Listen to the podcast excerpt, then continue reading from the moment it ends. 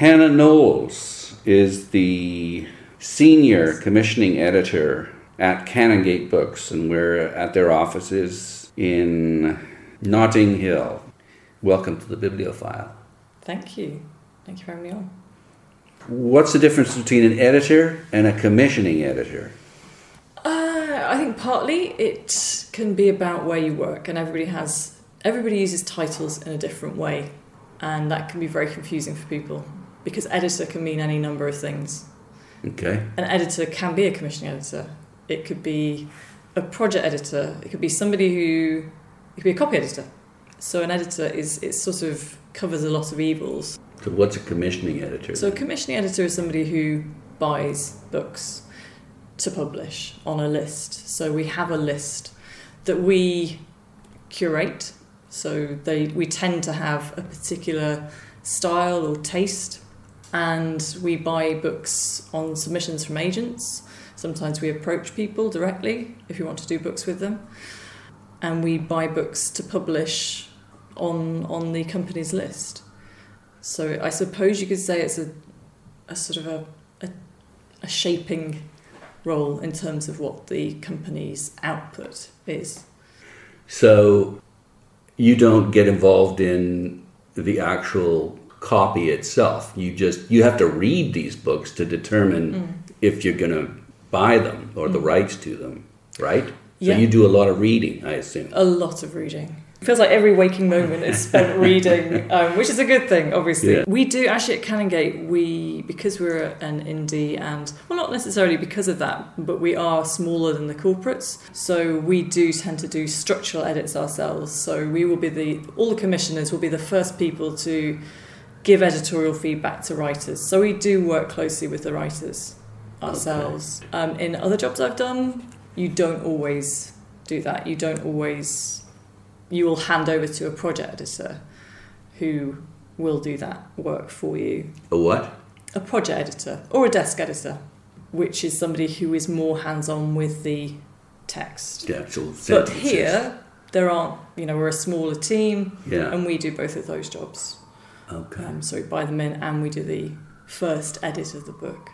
So I've been using this past week. I've been using Geoffrey Faber as my uh, well, sort of my song sheet. When was that published? This was published in 1934.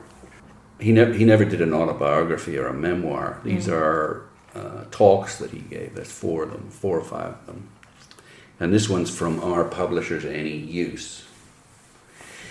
And he talks about the fact that uh, you get to a point where you say, the publisher says, but you perform a, a, an essential role here. You're, this is what publishers do, used to do, is to use your judgment and take a risk. You're risking the company's money here. Yeah. So the publisher must have a huge amount of faith in you if they're going to put their money up based on what you say. Uh, yes, in theory, yes, they do. Um, what but I guess it? that's based on you know, it's based on experience and what tends to happen is that you know when you're whether you're an assistant editor when you're when you're more junior as you're coming through and you're doing the work on books that other people have commissioned you start to get an idea for what you might like to commission so you start doing one or two bits earlier on so it's that thing of getting that experience earlier on and then you're gradually building it. So by the time that you go for a commissioning editor job, you have the experience. People can look and say, oh, well, she's already, he or she has already done X, Y, Z. And so you have a track record. So yeah, it has to be based on a, a degree of experience and So uh, obviously, the one determinant or a, a hugely important one is how many books did your the books that you pick sell. Also, Yeah. obviously, how good the text is. Yeah, I mean, there's not necessarily a correlation in how good the text is and how well it sells at all. And I say terms of- Unfortunately, yeah. When I think about the books that I've done that have been the highest sellers, um, that's probably yeah not true. They tend generally the by far the most frivolous ones um, with the least text. I would say. You're talking about Um, the Trump book? I wasn't actually thinking about the Trump book. That's a work of genius, of course. Um, but that's an example. I mean, humour books that I've done have probably been some of the best selling ones Yeah. that I've done. Um, Mm. But So yeah, gotta- I suppose sometimes people do. It depends what kind of publishing you work in. If you work in a corporate publishing house and you're doing a job where you have a target, say, you might have a financial target of however many, whether it's 1 million, 2 million, 3 million. Um, if you have a financial target, then yes, they, you will be expected to be bringing in a certain amount of money. But it depends who you work for and what sort of publishing you're doing. If you publish literary fiction, obviously there will be the hope that you would publish books that sell well. We all want to publish books that sell well. you have to stay in business. You do, but you also want to publish books that win awards and that get great reviews and that people will continue to read. So they might not sell a huge amount in their first year, yeah. but that will go on and over 20 years might actually end up selling more than something that was a bestseller in its first year and didn't sell after that. hmm So You want a book with legs that's exactly, yeah, obviously that's good. yeah, doesn't necessarily have to win prizes, although that helps. exactly. But yeah. it, but if it's part of your backlist, then it's Yes, exactly. And some companies focus on the backlist more than others. It's just about whoever you work for and what their model is. So what's the model here? I think, I mean, Canongate has a phenomenal backlist. Um, and that was one of the things that appealed to me when I joined. I wrote a really embarrassing letter when I joined, basically saying it was the only company that I wanted to work at. I'd moved around a lot, just to clarify. I had actually worked, I've worked at quite a lot of companies in the UK, but it was basically the one place I wanted to work at because, you know, when you look at their backlist, It's got a very cool yeah, vibe. Yeah, and it's international. It's got so many different voices, from Yeah. history makers to just weird, weird, bizarre writers. Yeah. It really covers the whole gamut, but they all have a very similar sensibility. So yeah, I mean, we have a fantastic backlist, but we also we've had great bestsellers in certainly in the last couple of years. Obama, you had right. Indeed, he's sitting on the shelf over there. Yeah, we have. And there's uh, a book on toxic masculinity by uh, a writer and comedian called Robert Webb, called How Not to Be a Boy, which did great guns Hmm. last year. There you go, he's right there as well, staring at us down from the shelf. So, yeah, it's, and also we sell well internationally. And I think Canongate particularly is really known for selling rights extremely well. And Mm. that's, because- I guess, because we do books that, that do that, that do speak beyond the UK market. And again, that's not about one thing being better than another. Some companies, their focus is having high sales in the UK, less so about selling books abroad. But for us, selling well internationally has always been a big thing. So how does that influence your decision making then? I think it took me a while when I when I joined Canongate to sort of get my head around it because it was very different. I'd come from two corporates back to back, um, and actually sort of shedding all of that, uh, all the expectations and all the uh, restrictions, uh, I suppose, of you do a particular sort of thing and then joining Canongate. Here we do everything. Mm. If you look at our shelves, we do fiction, non-fiction, poetry, graphic novels, Anything that's literally good. everything, anything Yeah. that's good, and anything that speaks to the aesthetic that we have. And that was actually quite overwhelming when I joined, because in Mm. theory, that is a commissioner's dream. Hmm. You want to have that. You want to be told carte blanche, right? Exactly. Anything that works Yeah. that you love, you can Yeah. go for. The theory of that is fantastic, but the reality is you sort of freeze. if you can do anything, then well, what do you do? So it took a while to just sort of you know get the feel of it, get the feel of what where where what I could do fitted in. But I Hmm. think it's you know it's the list has always been extremely inclusive here at Canongate. That fits in with my own beliefs of what a list should be, and. And I suppose actually because I've worked in illustrated books for quite a long time, and illustrated publishers tend to also focus on international publishing as well because you need to sell co-editions to make the expense of Printing. printing internationally work. So that you know there is a affinity there as well. So let's get back to Geoffrey. He uh, talks about the point where you arrive at perhaps this is worth publishing. Okay? hmm So, right when you get to that point, you start to ask yourself about the content of the manuscript. So I'm going to run through a number of the questions that he might ask, or a publisher or a hmm. commissioning editor might ask of that manuscript. And the first one is Is it too long or too short? So, what's the right length of a book? I don't think well, that I that's never something I've really paid any consideration to at all, and I don't think Canongate too. You can see, Yeah, thick all. and thin. I mean, yeah. we really do. We do books that are hmm. basically doorstops and Yeah. and the shortest of um, novellas. So yeah, I think that's not something I would particularly think about. Yeah, and again, it fits in with your philosophy of you know anything good goes. Yeah, Uh, are its proportions what they should be? I'm not exactly sure what he means by that. no, nor am I. Unless he he's meaning if, if books were coming to him fully formed, I, but that wouldn't you wouldn't imagine that would be the case. So Okay, let's skip that. not that sure. one. Is this passage or that redundant?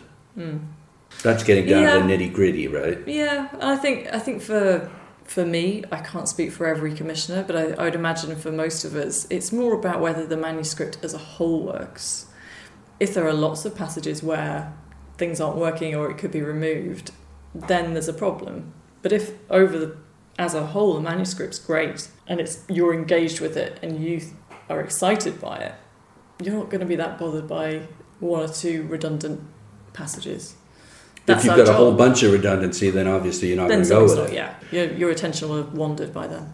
I, I often ask this question, but it's a good one. Uh, how long does it take for you to determine that a book is good or no good? Yeah, that's yeah. I've, I've been asked that quite a lot, and I generally I would say, and I think quite a lot of commissioners say, we try to we read the first fifty pages, but that's it's easy to say that.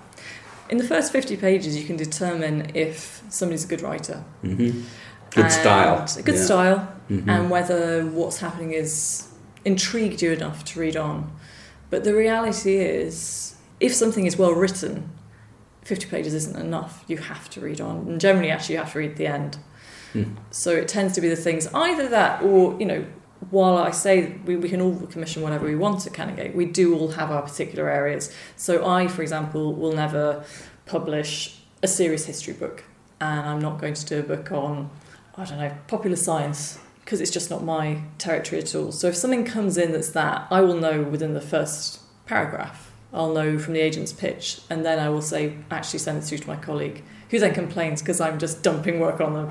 But you get the idea. So if it's not to my taste, or if it's if it's better for somebody else, or if it's better for another publisher, You, I- was- actually take the trouble to tell oh the God, writer. always, yeah. You, you might want to consider this. Yeah, always. And even with agents, you know, if they've if they've tried and they sort of feel like they're banging their head against a brick wall, often people move around a lot in publishing. Mhm. So they might not know that certain a certain editor has just moved and gone to a different publisher, and actually the book could work with that editor in that publisher. Right. So yeah, and I you know I think generally we want we're on the author's side.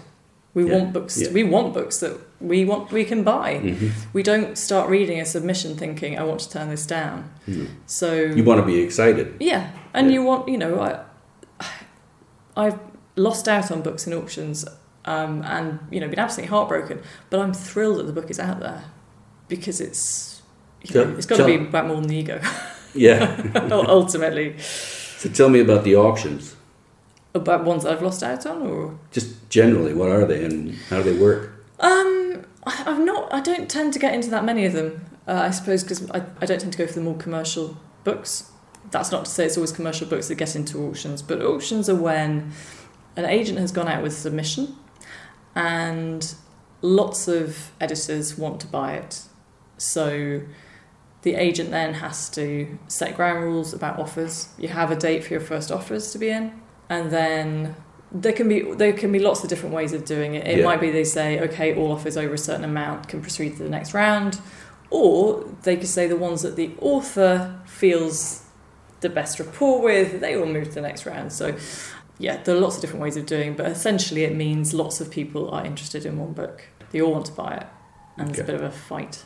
And of course, that that's what the author wants if their if their goal is to make as much money as they can off it. Yes. Yes, I always think it must be a very hard position to be in, particularly as a first-time author. To be in an auction, I think it must be really, really hard to make that choice because you've Mhm. no idea, and that could be, you know, that could be the rest, the next however many years of your life.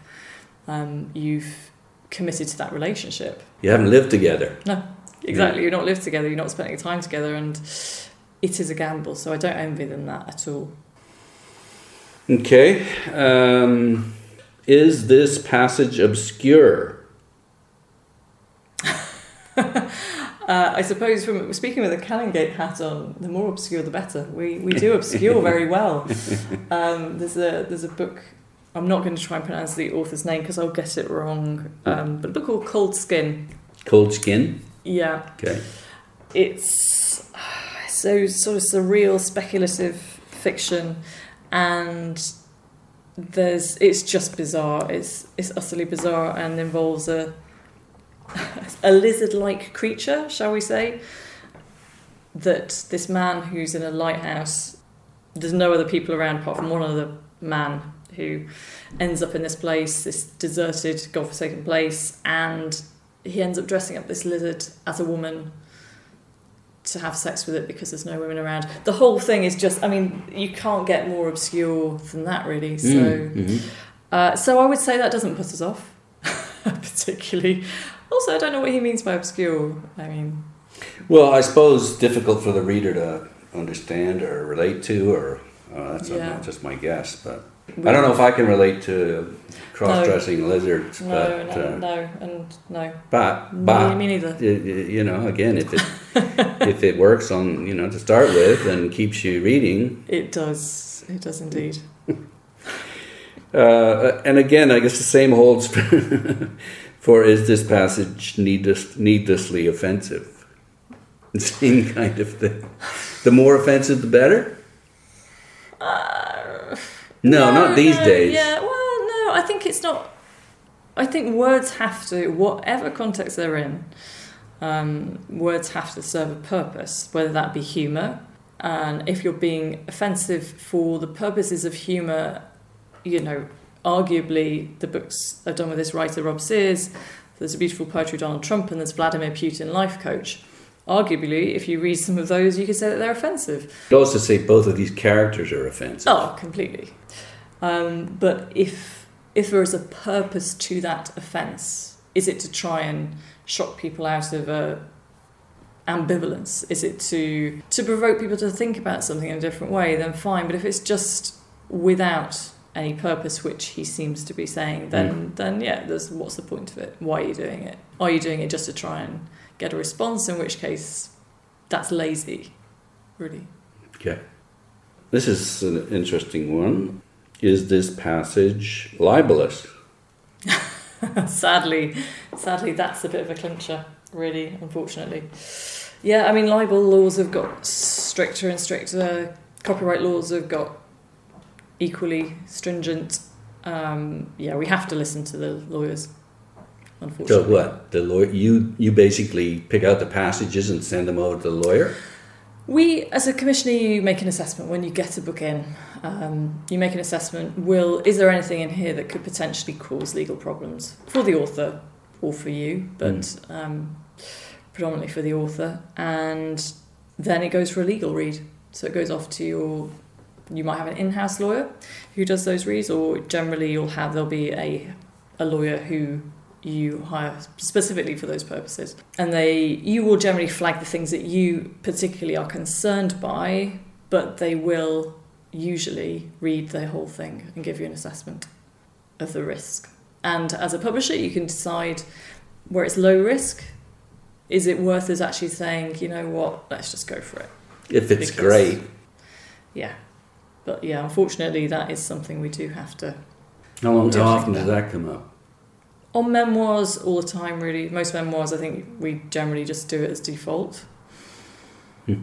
Um, increasingly, I think parody is quite hard. Human parody. That's kind of if it is parody, you don't have to worry, right? Well, in theory, in theory, the answer is yes. But I mean, if you look at books like the Trump or Putin, Well, Putin's You know- going to kill you, Yeah. and Trump's definitely going to sue you Exactly. regardless. Exactly, but they're, you know they're parody. But if they wanted to, yeah, of course they could. I think they wouldn't have a case, but just because something actually, you know, in court wouldn't necessarily they wouldn't necessarily win, it doesn't mean people won't bring a case against you. And that in itself is a headache and an expense. So and yeah. it, yeah, obviously cuts into profits. Yeah, exactly. But we're still alive, touch wood, so far. And we are touching wood. No Novichok. We are literally touching wood, we are. In the boardroom of Canongate London office, Yeah. looking at beautiful, what are those, salmon and purple colored box gloves on Yeah. the wallpaper? Maybe go with coral, maybe corally coloured. Coral, yeah, that's Yeah. better. Yeah. Okay. Is the author's angle of approach awkward or irritating? Ah, that will probably partly come down to personal taste, probably. And that's what you were hired for. Yeah. We have a process here, so if I love something, or any of the commissioners love a manuscript, we then discuss it in an editorial meeting, so with the entire editorial team, so with the managing editors, with the publishing director, and with our Okay. editorial assistants. Let's just do a very quick sketch of the managing editor. What do they do?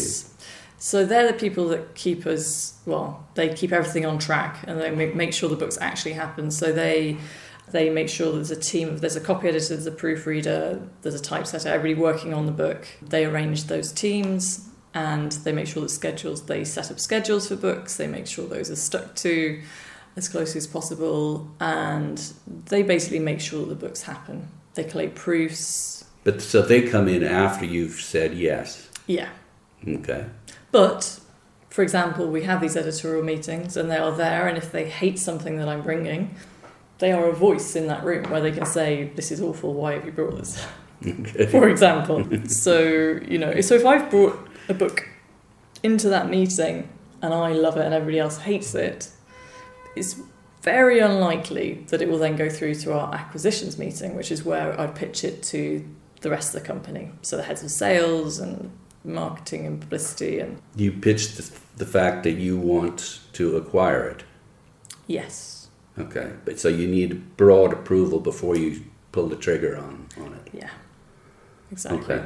But we have that editorial meeting first. And who else was in that uh, meeting you said? Sorry, in the editorial or the acquisitions? Uh, Uh, editorial. You named a couple. of- Everybody who works in editorial. So the commissioning editors, there's our publishing director, okay. who, What- but he's is- also one of the commissioning editors. So I, I, I use the term loosely. It's very confusing because there are lots of titles. We have a publishing director typically what does the publishing director heading do? up the department, overseeing the strategy for the editorial department. So that person can overrule your decision. Yeah, of course.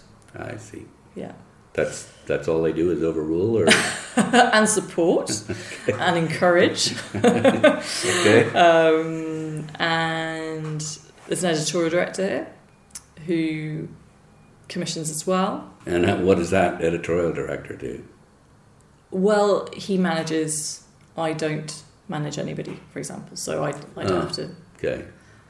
He. I think yeah. it, I think it means he's got better people skills than I do. He doesn't have to. no, no, he's um, yeah. So he I has see. more of a strategic role. so he um, has to deal with all the office politics. or cause them. I don't know. No, that's a joke. That's a joke, Simon. If you're listening, um, that's a joke.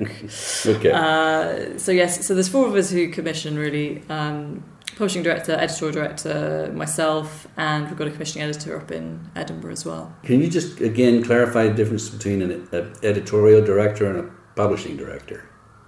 Again, it depends where you work. So in some companies, there is very little difference. Okay. In some companies, a publishing director can effectively be an editorial director, or, or effectively it could be a commissioning editor. Um, sometimes it can be to do with whether they sit on the board of directors, and the word director means that officially. Um, so it's a bit of a difficult one, I'm afraid, to clarify. It can mean different things. Um, here, essentially, it's about seniority. I see. So it's Really, publishing director, editorial director, commissioning Yeah. editor, copy editor. Well, we don't. We have managing editors rather than copy editors. So Okay. we've got two managing editors who are brilliant and keep us in control and keep us in check and make sure that the books are all immaculate before they get printed. What's that mean, immaculate? Well, perfect. Nothing, nothing wrong with them. Absolutely no errors. No typos. No typos. Nothing that we could get sued for. And of course, our editorial assistants as well. So did we did we cover awkward uh, and Well, irritating? You said it's just taste, right? It is, and if, Yeah. if everybody, if half a room finds something irritating and awkward, but the other half love it and think it's great, for us that's probably a good sign. Yeah, and you're going to go for it. Yeah. Is the style too bold or too florid? Uh, I think there's nothing wrong with being bold. For me, florid is not a good thing. Other people like florid. It's a taste thing. Has he or she uh, got her facts right? Hmm. Um, probably more problematic if it is a non-fiction book, and you know, if say if it's a scientific book, it's a bit worrying if their research isn't up to scratch. hmm But you're not going to know that when you read it to start with. Generally, I suppose we try and work in areas that we roughly know things about. So, you know, I work in popular, try Culture, to mainly yeah. do popular culture. So hopefully, I will know if somebody's got their facts wrong about a particular musician or anything Sure. like that. Okay. Is the ending weak? Yeah, that's a problem.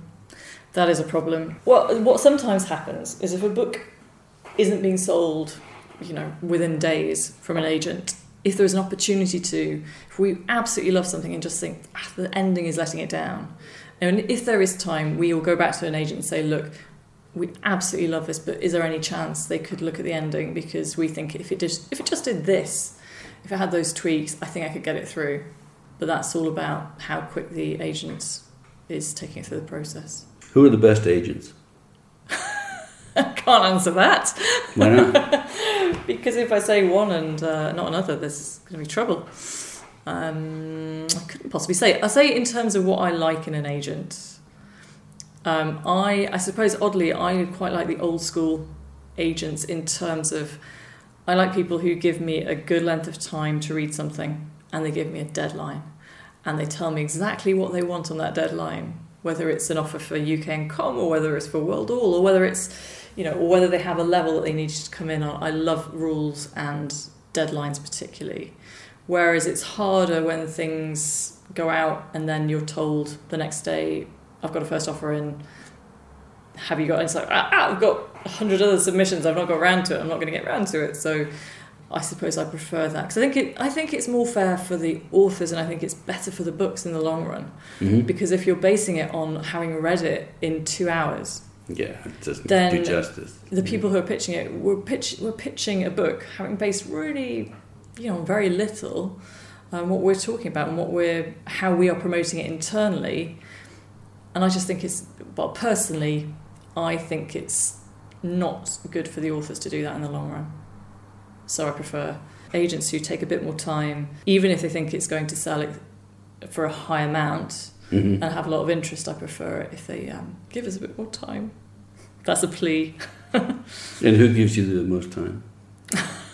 not going to answer. I'm not going to give names. I'm not going to give names. Every editor, you know, we, we all naturally gravitate towards certain people who we connect particularly well with and we have similar tastes to.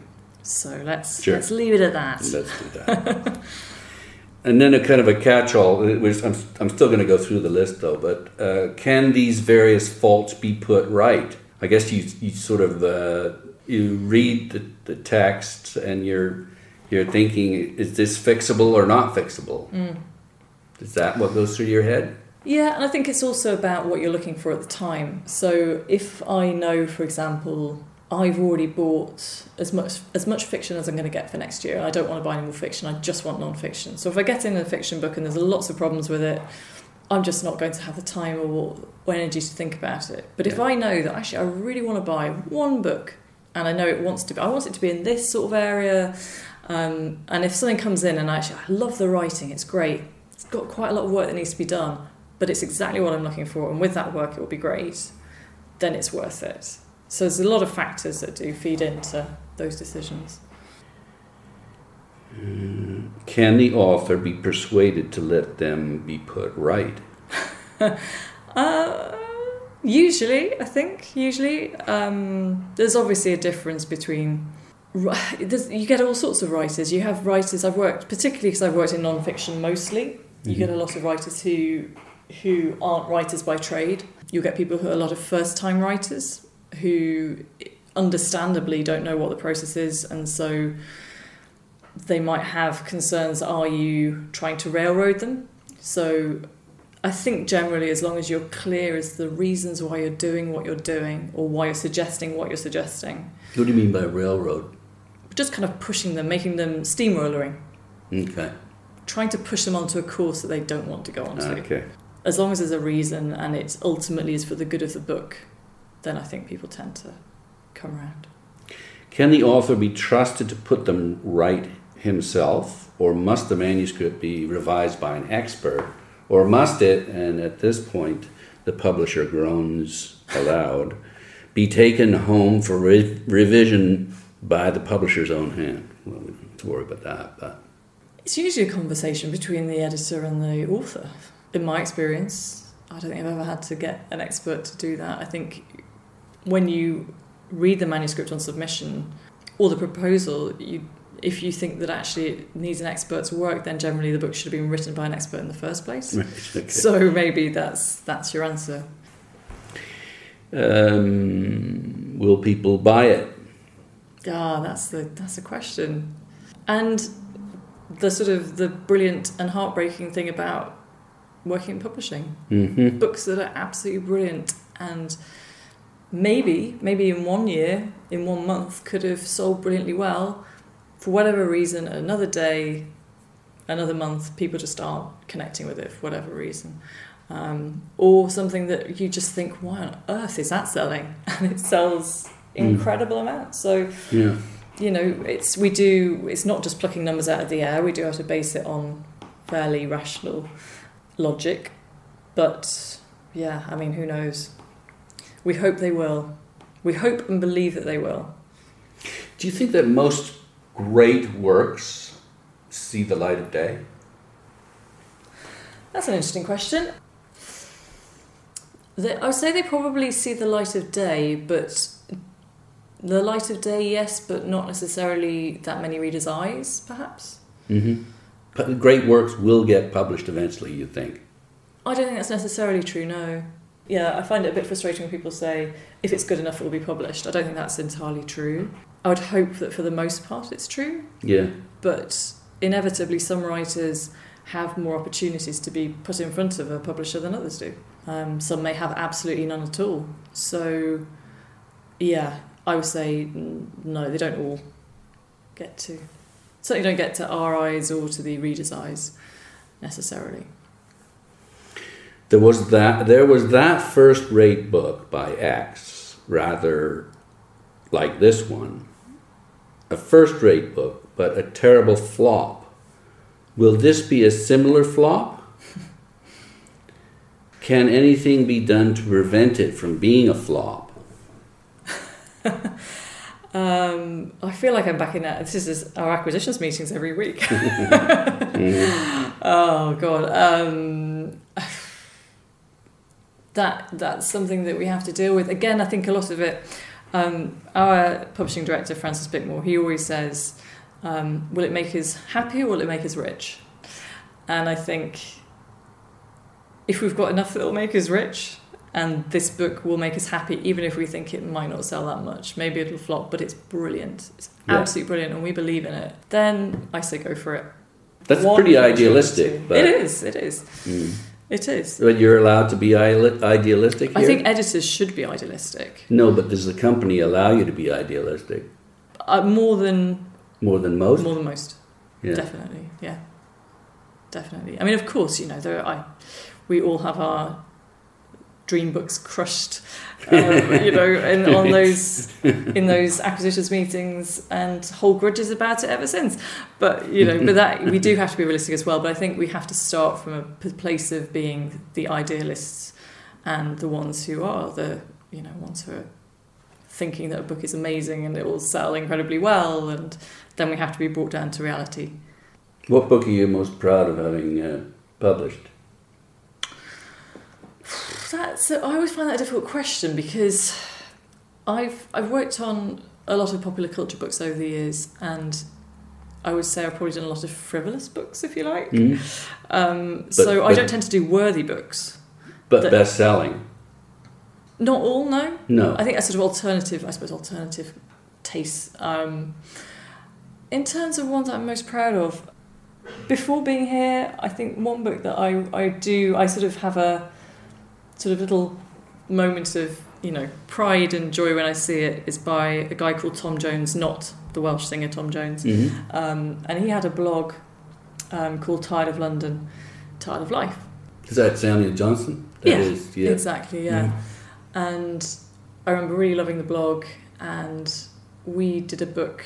It was actually inspired by a book, and I'm going to get this wrong now, but I think it's a book that Chronicle did. And I think it was called The New York Notebook or The New York Diary. I think it's New York Notebook. And it was great places and things to do, great, great places to go and things to do in New York. But it had these incredible illustrations. Um, so it'd be talking about a particular bar and it'd have an illustration and it would say, you know, you walk in and so and so will be playing the piano as you walk in. So it it was like a you know things to do in New York, but it was just so evocative and so immediate and creative. And so when I saw this blog, I thought we've got to do that with this. And then we found this great artist. I can't remember that was through Tom or how we how we came to find uh, it's Hannah Warren and a designer Good. called Lottie Crumbleholme. I'm remembering them. Um, and yeah, just produced this book, and it's just gone on to just sell and sell and sell. And that was one where no, it wasn't a bestseller. It wasn't one that was huge in its first week, but Mhm. it's I, I should I'm ashamed to say I don't know what the um, exact sales figures are now, but it just sells and sells and sells. And I love going in. That was I think that was 2011. Is it like a graphic novel or not? Is it illustrations? No, it's or? an illustrated book, but it's not a graphic novel. Okay. It's just a book of um, a year of things to do Mhm. in London. And in fact, if you go to Waterstones in Notting Hill, they tend to have it there nicely displayed. So, so that is definitely one. But then I suppose as I got older, I'm probably more, um, and as the world's sort of slightly falling apart around our ears, I am proud of working with women like Gina Miller um, on her book Rise. Uh, for those who don't know who she is, she took the UK government to court when they tried to force through Article 50, which would have hastened our exit out of the European Union. Um, and also publishing, She win? yeah, she did indeed, yeah. Mhm. yeah. Um, What'd she get? well, it, they had to take it through. in- Well, they had to take it in front of Parliament. So they were trying to. Government were trying to push it through without actually taking it to a parliamentary vote. So they had to take it to a parliamentary vote. Sadly, we are still exiting the European Union Mhm. in a painful, painful manner. But she continues to, to fight the good fight. And also publishing the UK edition of um, When They Call You a Terrorist, which is by the co founder of Black Lives Matter, Patrisse Khan-Cullors, with Asha Bandele, who's a brilliant writer. And the two of them have just produced the most stunning book. And Patrisse's life is phenomenal. I think bringing bringing people who have just had the most astonishing lives and have done so much with you know i think it's you don't see that many people who use their lives purely pretty much purely for the good of others i think when they people dedicate their lives to doing that i think they deserve to have their their stories shouted from the rooftops really so i'm very proud of that as well i mean i'm proud of all of them of course i am Mm, mm. Um, but yeah those are the ones that jump out immediately apologies to all the authors who are now going to feel annoyed that i've not mentioned them Well, we can't do it. love you all, de- you know, Yeah. equally. Uh, is there anything else that uh, that we haven't covered that you think should be covered about your role as a commissioning editor? In terms of the actual processes, Mm. I mean, well, you then also you've you've had the say we've gone through an acquisitions meeting and Mhm. everybody loves it, or half of the people love it, and it can then get signed off to go to a numbers meeting. So then you have to run the numbers. You have to put in how many do UK think that they can sell? How many? If you can offer for if you can offer for world rights, how many do our rights team think they can sell? How much money do they think we can sell rights for? Could we get money for the audiobook? And that all goes into a P&L form and then that spits out a number. That will spit out a number that we think we can make this amount and we think we can offer this level of advance and not lose money. And then Hmm. that might be that it spits out a number where it's minus money and you can't. And you're just simply, however much we love it, we just actually cannot make it work. So that it's that isn't the end process. It's not like we all love it, yay, let's buy it, great. Mhm. It's not that. It's then a case of weighing up how far can we push this? How much do we, well, it's not just how much do we want it. We might absolutely desperately want it, but we just simply can't afford it. So there is that stage as well. Hmm. Okay. And uh, when you come up with an advance, I mean, on the surface, it's like all it is is an advance, but it's not actually. Uh, I don't think. I think you should change the name of this advance because it's not really an advance. If they don't earn the money back, they get to keep the rest of that advance. So it's not really an advance. Oh, well, it's an advance against royalties. So No, I yeah, know, but if yeah, they don't mean, that's- earn, if the book doesn't earn the royalties, then they get to keep the advance, as as, as I understand it. I suppose the, I don't know. Maybe maybe that's because if somebody fails to deliver, they have to return that advance. they don't it's have not to just- though. Well, in theory, It depends. I guess it depends on the publisher. in theory, in Yeah. a con- contractually, usually there will be something that says failure to deliver means that you have to return the money. Now, it might be again that you feel like it's just for whatever reason. Maybe somebody had dedicated five years of their life to it, and uh, you know whatever. Or maybe there's a legal issue there as well. Maybe that you feel like you just it's not worth trying to extract that money back. But I think by and large, contractually speaking, that you should be able to get that advance back. Hmm. I'm getting conflicting uh, reports here. Not from That's- you. no. from- that's one. You giving me one Mm. scenario, but I've heard others that basically an advance is not is not uh, really an advance in that uh, they get to keep it all. But okay. I, well, the only the only scenario I would think of where they wouldn't keep it all is if they just simply didn't deliver and you couldn't publish the book. Right. In which case, well, Well, you, if you publish the book and, they, and it bombs, oh yeah, of course, and that's their money to keep. Yeah. Sorry, So if we, if if we publish the book, if they have delivered the book, if they have Yes, actually delivered the manuscript, they delivered it. and we have published it. It And just didn't sell very much. Then absolutely they keep the advance. That's what I'm saying. money. It's yeah. really not against royalties. Because if it doesn't sell, then they get to keep the money anyway. Yeah, and yeah, that in that particular instance, no. But I suppose the way you could look at it is, well, we would have the opportunity to try it in a different format. Yeah. Could we sell it at high discount, at, you know, at a at a remainder to somebody and get more money out of it that way? So we still have the right to use the content to try to get some money out of it. I suppose that's how I would Yeah, see that working. I see. Okay. Finally, maybe you could just pitch one book to potential readers. Oh God, that's what a- What do you think? Like what what you're working on now, or what's just come out, that you really really think that people should? It'll change their life. Can I do two? you can say no. Um, how about if I do it just on literally on the most recent book that I've bought? Because I don't want to say about one being better than another Yeah. because again I'll have authors up in arms about it. Okay. Um, but the most recent one I bought is an illustrated book, and that's sort of going back to my heartland, I guess, from, from my career prior to Canongate. And it's called I Go Quiet, and it's by uh, a guy called David Ouimet. Who, David? Ouimet. How do you spell that? Think French. Oh, French. Oh, okay. Good, good. Yeah. T, yeah. Mm-hmm. um, who actually works in publishing in America. But he's an illustrator. He's illustrated children's books in the States and he's a street artist. We were introduced by our head of sales here. And he said, You've got to just check out David's artwork. It's just phenomenal. And so he introduced us and he said he's got a book in the works. You've got to see it, got to see it when it's ready. And when it came through, I instantly just fell in love with it. So it's called I Go Quiet and it's about a girl who is overwhelmed by the the noise and I suppose the chatter of the world. So she and she feels she's shy, I suppose she's an introvert and being in a world where the loudest voice is the one that gets heard, she feels she doesn't have a place. So whenever she's meant to speak up, she goes quiet.